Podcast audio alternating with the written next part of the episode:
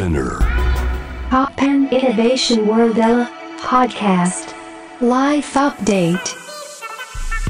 後藤正文がナビゲートしています突破イノベーションワールドエラーここからはライフアップデートノンジャンルノンカテゴリーでイノベーションの最前線にインサイト今回アップデートするのはこれからの社会をデザインする開発者の思考にインサイトお迎えしているのはウェット株式会社代表取締役 CEO 山内壮人さんです。よろしくお願いします。よろしくお願いします。はい。ね。あの若くして起業されたということで、まあ、それだけで驚きですけれどもどんな会社を作ったんですか？一番最初僕もともと一人でエンジニアをやっていて、はいあのその流れで自分で作ったそのビザのプリペイドカードにビットコインをチャージするっていうあの仕組みをこう作ってですね、はい。まあ当時ビットコインってまあ今みたいに全然有名じゃなくって、うん。全然どこでも払えなかったんですよ。はい。なのでその一旦ビザのカードにその日本円としてチャージをしてはい。でそれで Amazon とかで決済できるようにするっていうあのそういう仕組みを作ってはい。に行ってましたそれは何歳の時にやられたんですか？それがでも本当1415歳とか時ですね。言葉を失いますね。正直ね。あの 14歳の時ろくでもないことしかしてないからすごいなと思いまして。まあね。その後でもあと、まあ、資料読んでしまいますけどレシート買取アプリ何なんですか？ワンっていうのはね。そうですね。17歳の時にあうん。の作ったサービスでで今もずっとやってるあのプロダクトではあるんですけど、はい。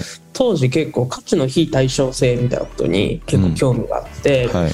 ある人にとっては価値があるけどある人にとっては価値がないみたいなのって、うんうんうん。なんかどん何があるのかなって思った時になんかレシートがそれこそ最たる例かなっていうふうに思って、はいはい。レシートってその消費者からしたら価値がないわけじゃないけどあんまり別になくてもいいもの。うん。でもそれがこう企業の手に渡ると割といろんな分析うん。ができるようになるよねっていうところ。で、あのこのプロダクトを作ったっていう感じですね。実際に需要があったってことなんですねレシートの買い取りっていうのはね。そうですね、まあ、ユーザーさんからもあのものすごく最初の1週間で30万ダウンロードぐらいあのはいはい。はいいきましたし、企業さん側からも、まあ、比較的毎日のようにこういうことしたいんだよねっていうお話をいただいてるっていう感じですね。レシートね売れるんだったら売れたいなと思ったりもするけど。はい、僕らまあそうですね日々のやつだったらね確定申告用のやつまでは売れないけどそういうそうか価値の非対称性なんて僕高校生の時に考えたこともなかったですねすごいな。どういうふうに暮らしてるとそういうところに。なんかでももう本当に職業病みたいになっちゃってて最近とか。はい。それこそ僕いろんなこう水族館とか動物園とか行ったりとかもするするのが結構好きで、はい。あのよく行くんですけど、うん。こういう見せ方をしたらなんかこういう風に変わるんじゃないかとか、うん。ここにこういうこうプロダクトを作ったらなんかこういうこう収益構造になってみたいなうん。こととかを結構考えながら歩いちゃうんですよね。それなんかちょっとね割り引かれてる感じしますね。楽しみをね。そうですね。それこそ会社その15の時に作ったんでもう5年が終わって6年目にそろそろ入るんですけど、うん。ずーっとそういう生活をしてるって感じですね。でも僕らも音楽聴いたらあれみたいな。これどうやって、はい。どうやって撮ったんだろうとかはい。どんな楽器使ったんだろうとかねあ誰、はいミックスしたの誰とか思ったりするんでそういうことと似てるのかもしれないあ、ですねね。そういう感じで社会をとかそういう施設とかを見ちゃうってことですよね山内さんは。で僕なんかいろいろ話をディレクターから伺ってる時に興味を持ったのはその山内さんがおっしゃってる企業っていうのは社会課題を解決するためのアプローチなんだみたいなはいはい。話を伺ってあなんか僕それすごいね、うん。かかっこいいしなって思ったんですかっこいいっていうかいいな素敵だなって思ったんですなんか言うならば起業家ってイメージいいのか悪いのか分かんないとこあるじゃないですか正直、はいはい。うんなんか割となんて作ってや売り作ってや売りの中でこうなんかね、うん。派手に遊んでる人たちみたいなイメージもあるし、はいはい。まあでも中にはもちろん志高い人もいらっしゃるとは思うんですけどうん。まあその社会課題を解決するためのアプローチが企業であるっていう考え方もう少し詳しくちょっとはい、お話聞いてみたいなと思うんですけど、僕はなんか起業家って2パターンいると思っていて、はい。本当に課題解決型、まあ、特定の課題を解決する形でうん。もともとコンサルにいましたとか、はい。なんか外資系の銀行とか金融機関にい。ましたみたいな人たちがこう独立してうん会社をやるパターンと、あとなんかどちらかというと小さい頃にこう積み木をつをこう組み立ててたりとか、うん。なんかレゴ組み立ててるみたいななんかその感覚の延長線上で起業をして自分の作りたいものをこう作り続けると。で結果なんか社会が良くなってるみたいなパターン。の、はいはいはい。ななんかこの2パターンが結構あるなって思ってて、うん。僕は圧倒的に後者なんですよ。はい。もともとやっぱり物作るのが、まあ、あの個人開発ずっとしやってたっていうあののもあってエンジニアをずっとやってたのもあってなんかそうやってこう物作るのが結構好きでその延長線上で起業をしてうん。その延長線上でこう経営者やってるっていう、うん。でもなんかその中でいろんなそのお客さんとか、まあ、それこそいいもの作るだけじゃやっぱダメで商業的な成功もあの必ずしなきゃいけないので、はい。なんかどっちも追いかけてるうちにいろんな人を巻き込んでいろんな人のその生活を少し豊かにできたりとか、うん。うん。それこそなんていうのかなある種解決できてる課題もあるよねっていう状況があるのかなっていうふうに思っていてなのでそれで課題が解決されてるって感じなのかなっていうふうに。なるほどね。割と回路的にはアーティストとかそういう方に近いんですねなんかね。あそうかもしれないですね。うん学者とかねそういうはい。自分の何かやりたいことに対して、うん。ま、邁進していくうちに世の中にいい効果があればというね。なるほどね。例えばまあさっきもおっしゃってたように社会の課題とかじゃないけど、まあ、施設こういうものがあったらいいのになとかって目がいっちゃうみたいなうん。ような話されてましたけどどうですか？最近他に気になったこれは社会的な課題として解決しなきゃいけないんじゃないかって思うなんか興味とかってあります？伺ってもいいですか？そうですね。まあでもなんかそのドラえもんみたいなコンセプトなんですよね。結構いろいろ。あーその一度お金になったらいいよねとかも、なんかそれこそ、なんかドラえもんの秘密道具に結構ありそうじゃないですか。うんうんうんうんだからなんかそういうニュアンスでいろんな発想をすることが多くてう、んうんなんか最近作ってるのとかだと、その、まあ、僕結構お金が好きというか、お金のあり方を変えていくみたいなのが結構好きで、うん僕らのそれこそアプリとかプロダクト経由で買い物をすると、なんか気づいたらお金が貯まってってるみたいな、うん。なんかそういう世界観をこうどう作っていけるかなみたいなのを最近は社内でも話したり作ったりとかがしてて、うん。まあ、それが多分次の5月とか6月ぐらいまでにリリースされるんですけどえ物を買うとお金が貯まってくんですか？っていうのを作ろうかなと思って要はまずそのレシートの買い取りでややってたことってなんかそのデータに価値をがあるよねと。うん。そのデータに価値があってそのデータで企業がお金儲けをしてるんだったらそれをデータの所有者にお金を戻さなきゃいけないよねってう。いう、んうん。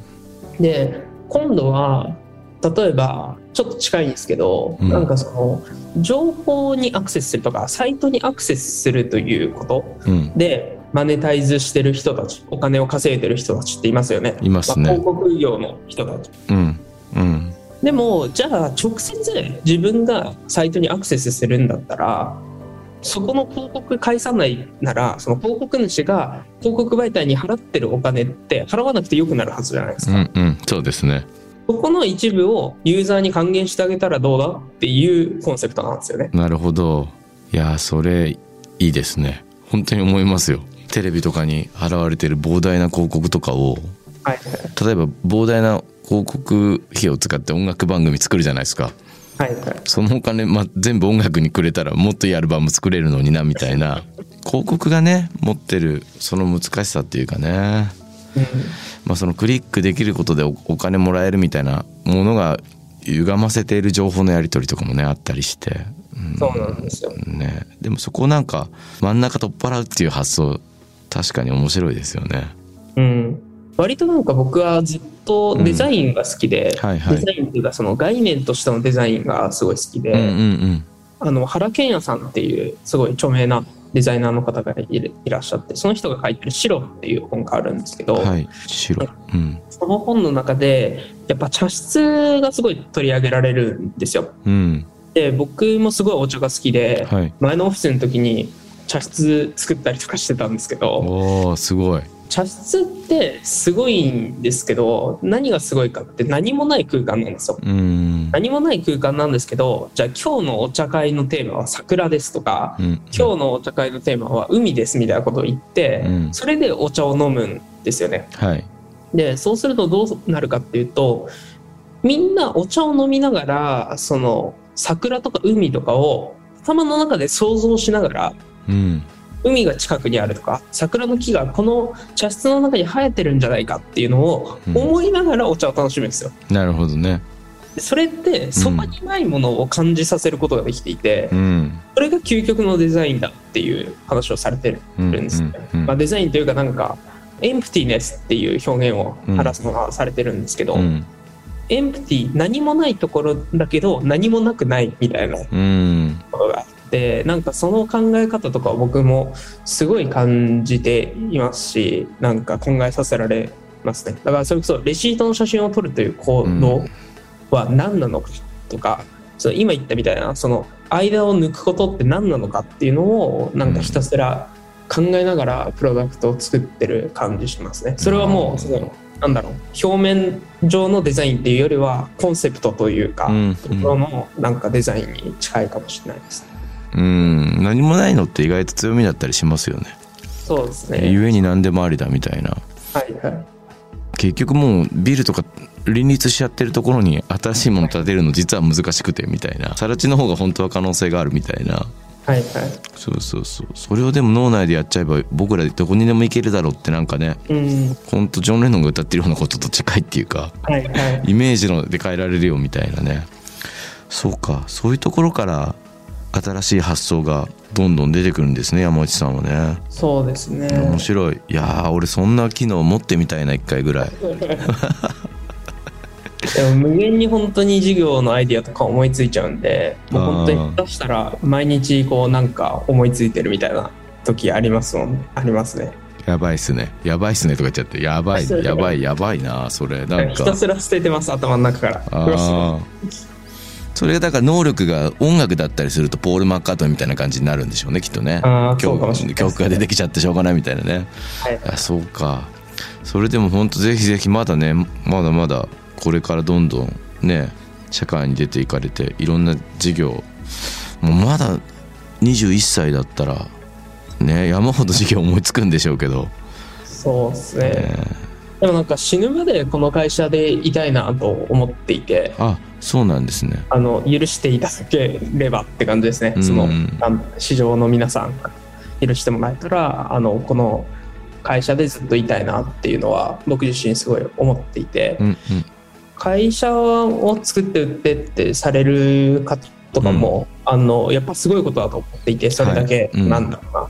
再現性のあるあのこと。そうですよね。そういうことですよね、えーうん。すごいなと思うんですけど僕はなんかそれでも続けることの価値ってものすごくあるんじゃないかなと思っていて、うん。組織というかチームというかはすごいこう感じていて僕がその2017年にワンを立ち上げたワンをリリースしたレシート買い取りのアプリをリリースした時から割とずっとこうその時3人で立ち上げたんですけど、うん僕1人とエンジニア1人とあとなんかそれ以外のこと何でもやれますみたいな1人がいてその3人で立ち上げたんですけどそのメンバーはもうずっと一緒にやってるんですね今も。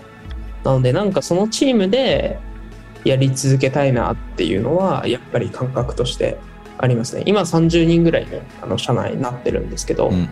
なんかこのメンバーこの文化うんだったり僕らはそれこそ正気の未来を追求するっていうミッションがあっうん。あとそのフィロソフィーって言って僕らの会社の哲学みたいなので当たり前を超えるっていうそのタグラインをうん。あの持ってるんですけどなんかこの辺の意識とかこの辺の文化みたいなものをわかんないけど30年後も40年後も50年後もあのずっと持ってプロダクト開発とか面白いプロダクト作れたらいいよねっていうのをなんか僕らみんなすごいピュアで、うん。みんなこの純粋に面白いプロダクト作りたかったりとか、はい。面白いプロダクトを世に出して使ってもらってお金が稼げたらそれがベストだよねっていう考え方でずっとピュアにやってきてるんですよ。でこれを本当に50年後も同じようにこうピュアにやっていけたらいいなっていうのが最近すごい考えてることではありますね。なるほどね。いやでもそれは楽しみですね。どうなっていくかが今は多分仲間たちと作ることとっても楽しいと思うんですけどでもまあ僕はずっと興味があるのはどうしてこんなに社会ってアンフェアなのかっていうところとかね。うん。そういうところを起業する人たちが少しでも視点が加わっていくとこう虐げられる人だったりとか搾取される人だったりが減るんじゃないかなっていう気持ちがあるので何かでも多分それは暮らしながらみんな本を読んだり家族を持ったりしながら視点が変わっていくことなので多分今は俺すげえ若い人たちが尖ってるのってめちゃくちゃいいことだと思うんですよね。その社会を広げる上でこう創作欲求みたいのが絶対押し広げるものがあると思うんですけどうんその角が何かやがて丸くなる瞬間がすごい楽しみというか何かこはい、うどんどん円に近づいていくというかうんいろんなところに針がピンピンピンピン立っていくんですけど最終的に球体に近づいていった時にうん。なんかその皆さんのやってることにどんなこう温かさとか豊かさが宿ってるかっていうのがとっても楽しみなのでそのまま突っ走って何かいい意味で社会に名を残すような活動になったらいいなと思って期待しています。ありがとうございます。はいそれでも17歳の時の自分の方が尖ってたなって最近感じるんですあそうでまあでもそうでしょうねそういう気がしますね、でも逆になんだろうな本当に尖ってることが尖ってるとは限らないっていうかそんな気がしますね。一番温かいやつが実は思想的には一番尖ってる可能性もあるので、うん。俺は今の山内さんには山内さんなりのこうラディカルさというかはいはい。そういう魅力が僕はあると思いますよ絶対。うん、だから絶対17歳の時より進んでると思うし。はい頑張ってください。なんかまあ別に一ユーザーかもしれないですけど応援してます。ありがとうございます。はい。というわけでライフアップデート今回はウェット株式会社代表取締役 CEO 山内聡人さんをお迎えしました。どうもありがとうございました。ありがとうございます。